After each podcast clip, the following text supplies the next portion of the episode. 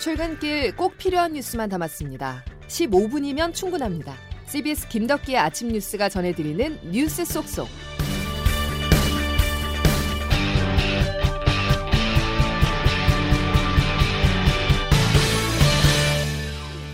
여러분 안녕하십니까? 9월 26일 김덕기 아침 뉴스입니다.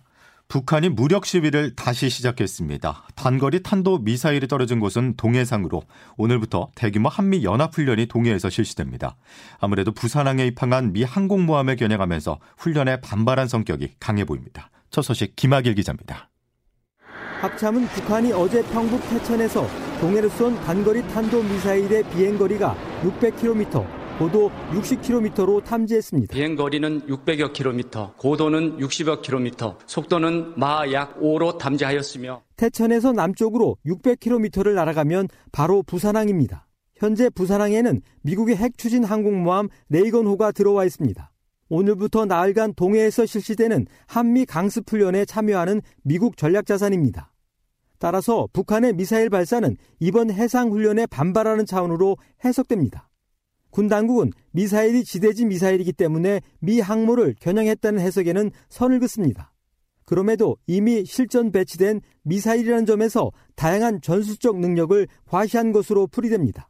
훈련이 끝난 뒤겠지만 3,000톤급 잠수함 공개나 SLBM 시험 발사 등 추가 도발 우려도 있습니다. 합참은 북한의 추가 도발에 대비해 한미 공조를 바탕으로 확고한 대비 태세를 유지할 것이라고 밝혔습니다.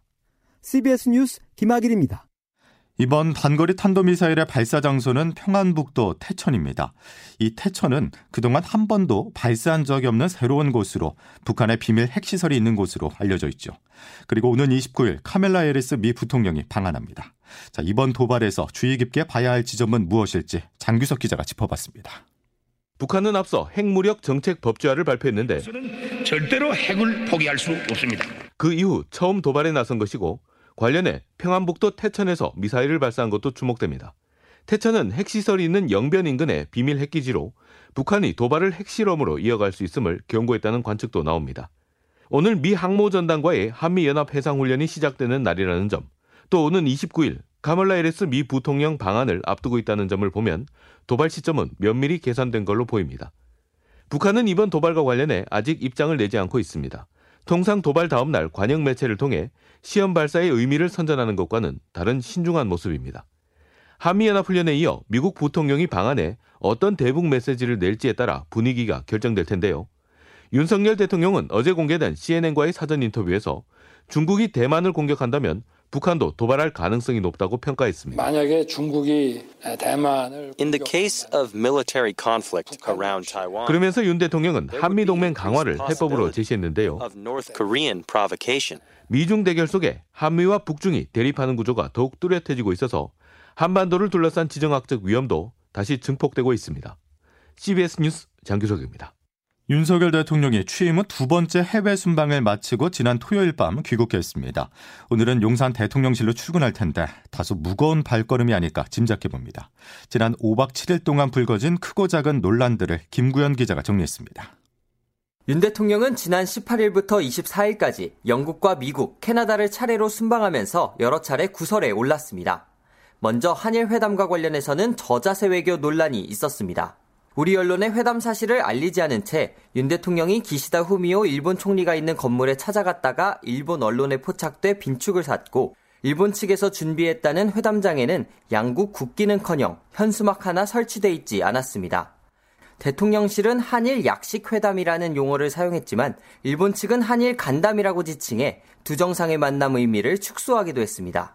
또 성사됐다고 발표했던 한미 정상회담은 불발됐고 조 바이든 미국 대통령과 48초 환담 등 세 차례 만남으로 가름된 점도 아쉬운 부분으로 지적됩니다. 또 윤 대통령이 비속어와 함께 바이든 대통령과 미 의회를 언급해 논란이 되기도 했습니다.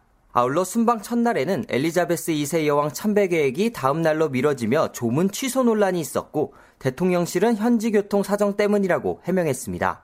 CBS 뉴스 김구현입니다.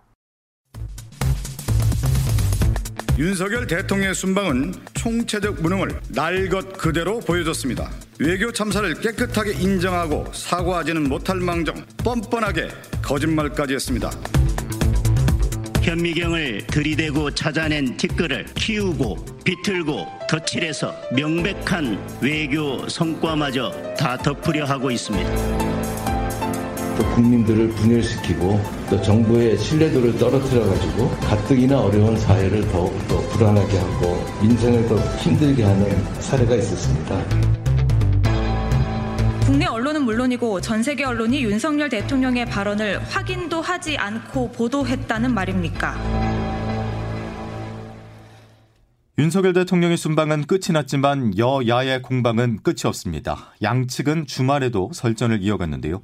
조태임 기자와 정리해 보겠습니다. 조 기자. 네, 안녕하세요. 여야의 대립이 점차 거칠어지는 양상인데 이 과정에서 광우병 사태까지 소환이 됐습니다. 네, 그 욕설 논란 이후 국민의힘은 마땅한 대응을 하지 못하고 있었거든요. 논란 초기만 해도 야당이 외교 성과를 깎아내리려 한다든지 뭐 대통령실 주장을 그대로 했다면 주말 사이 태세 전환이 좀 느껴집니다. 예. 강경 대응한다는 목소리가 나오는 나오는데요. 그 대응 가운데 하나로 과거 광우병 사태가 소환됐습니다. 차기 당권 주자로 꼽히고 있는 김기현 의원은 조작된 광우병 사태를 다시 회책하려고 한다고 SNS에 밝혔고요. 이 과정에서 최초 동영상을 공개한 MBC가 타겟이 되는 모습인데요. 예, 예. 권성동 전 원내대표는 광우병 조작 당시 MBC는 명백한 거짓말로 나라를 뒤집어놨다고 비판했습니다. 이외에도 MBC 아나운서 출신인 배현진 의원도 과거 MBC 광우병 보도를 언급했고요. 예. 또 민주당 이재명 대표의 이른바 형수 욕설을 언급하면서 역공에 나서는 모습도 보였습니다. 예, 아무래도 이렇게 분위기가 바뀐 데에는 지난주 금요일 발표된 윤 대통령 지지율이 급락했다는 것과 또 국정감사 등을 앞두고 주도권을 뺏길 수 없다는 판단이 깔린 것으로 보입니다. 예. 하지만 당내 일각에서 는 오히려 역풍을 맞을 수 있다는 자제의 목소리도 나오는데 뭐 홍준표 대구시장이나 유승민 전 의원 등이 자제를 당부하고 있습니다. 예. 어제 열린 고위 당정 협의회에서도 비속어 논란 대응은 논의가 되지는 않은 거죠. 네, 네. 당정 협의에서는 비속어 논란에 대한 대응은 없었고 다만 이제 김대기 대통령 비서실장이 경제가 어려지면 가짜 뉴스가 급증한다 요 정도 언급했습니다. 예. 당정 협의회는 그냥 향후 정책 과제 중심으로 이뤄졌는데 이제 이번 주 여야 교섭단체 연설 등 정기 국회가 본계대에 오르는 만큼 민생 입법을 두고 여야가 정책 대결을 해야 하는 상황입니다. 그렇죠. 예, 정부와 여당은 어제 정기 국회 첫 당정 협의회를 통해 이제 10대 법안을 발표하는 등 입법 드라이브를 거는 모습입니다. 예, 예. 쌀 수급 안정 대책이나 뭐 최근 사회적 문제로 부각된 스토킹 범죄에 대한 처벌 등을 내세웠는데 하지만 지금 국민의힘 상황이 녹록지는 않아요. 뭐 여소야대 상황인데다 이준석 전 대표를 둘러싼 내홍 또 대통령 비속어 논란이나 야당 공세에 방어를 해야 되는 삼중고에 놓였기 때문인데요. 예. 당장 쌀값 정상화 방안이나 뭐 야당이 주장하는 노랑봉투법 등을 놓고는 여야 간 의견 차이가 커서 강한 대립이 예상됩니다. 예. 끝으로 국민의힘 입장에서 하나만 더 짚어본다면 이번 한 주가 대단히 중요하죠. 네, 운명의 한 주라고 해도 지금 과하지 않은데요. 28일이 일종의 변곡점이 될 것으로 보입니다. 정진석 비상대책위원장에 대한 이준석 전 대표의 가처분 신청 심리가 이날 예정돼 있고요. 만일 1차 가처분 신청 때처럼 인용된다면 당내 혼란은 불가피할 수밖에 없고요. 예. 이와 별개로 또 28일에 국민의힘 윤리위원회가 이 전 대표에 대한 추가 징계를 예고한 상황입니다. 뭐 이 전 대표가 추가 징계 나올 경우 거기에 대해서도 가처분 신청을 언급했거든요. 그래서 좀 당분간 혼란은 불가피해 보입니다. 예, 법원 판단이나 뭐 윤리 결정 등에 얽혀 있는 만큼 향후 어떤 일들이 일어날지 지켜보겠습니다. 여기까지 정리하겠습니다. 조태인 기자였습니다. 자, 국민연금 개편이 관심입니다. 저출산과 연금 재정을 고려해 봤을 때 지금보다 늦게 덜 받는 쪽으로 나아가야 하지만 세대에 따라서 극명한 입장차를 나타내는데요. 보도에 정영철 기자입니다. 여론조사 기관인 한국리서치의 지난 7월 비공개 여론조사 결과를 보면 응답자 가운데 87%는 국민연금 고갈에 대비한 제도 개혁이 필요하다고 답했습니다. 하지만 개편 방법의 우선 순위를 묻는 질문에는 현 65세인 수급 연령을 올리자는 의견이 절반을 차지했습니다. 보험료를 올리자는 대답은 27%, 소득 대체율을 더 낮추자는 의견은 23%였습니다. 보험료 인상보다는 다른 방법을 우선적으로 강구해야 한다는 의견이 70%를 넘은 것입니다. 보험료 개편 방향에 대해서는 세대별, 재산 규모별로 의견이 크게 달랐습니다. 더 내고 더 받겠다는 50대와 60대 이상 등 상대적으로 고령층에서 과반의 비중을 보였고 덜 내고 덜 받겠다는 나머지 연령층에서 우세했습니다. 순재산 5천만 원 미만 응답자 중 54%는 덜 내고 덜 받겠다고 했지만 순재산 4억 원 이상인 응답자 중 69%는 더 내고 더 받겠다고 했습니다. 이번 여론조사는 지난 7월 5일부터 18일까지 전국 만 18세 이상 남녀 1000명을 대상으로 휴대전화 문자 등을 통해 이뤄졌습니다. CBS 뉴스 정영철입니다. 산지 쌀값이 관련 통계를 잡기 시작한 이후 가장 큰 폭으로 하락하자 정부가 쌀값 안정을 위해서 팔을 걷어붙였습니다. 정부는 대략 1조 원을 들여서 연말까지 쌀 45만 톤을 매입해 시장에서 격리하기로 했습니다. 2005년 공공비축제를 도입한 이후 수학기 시장 격리 물량으로는 가장 많은 규모입니다. 오늘부터 실외라면 어디든 마스크를 벗을 수 있습니다. 1년하고도 160여일 만인데요. 정부는 남은 방역 정책들도 완화해 나가면서 코로나19 출구 전략에 한층 속도를 낸다는 방침입니다. 황영찬 기자가 보도합니다. 코로나19 재유행 감소세가 이어지면서 방역당국은 오늘부터 실외 마스크 착용 의무를 해제했습니다. 다만 방역당국은 자율적 실천이 중요하다며 코로나19 의심 증상이 있는 경우 고령층이나 백신 미접종자 등 고위험군, 밀집 환경에 있는 사람에게는 마스크 착용을 권고했습니다. 실외 마스크 전면 해제 조치를 시작으로 남은 방역 정책도 차츰 완화될 전망입니다. 백경란 질병관리청장입니다. 완화의 기준, 범위, 시기 등의 근거를 검토하고 고위험군을 보호하면서도 국민 수용성 높은 조정 방향을 구체화해서 추후 말씀드리도록. 가장 먼저 거론되는 방역 완화 조치는 입국 후 하루 안에 해야 했던 PCR 검사입니다. 변이 유입 차단 등을 위한 최소한의 의무 조치인데 관리가 어려워 실효성이 떨어진다는 지적을 받아왔습니다. 여름 재유행으로 다시 제한됐던 요양병원 시설의 대면 면회 재개도 거론되고 있고 확진자의 7일 격리 의무를 완화하는 방안도 검토 대상입니다.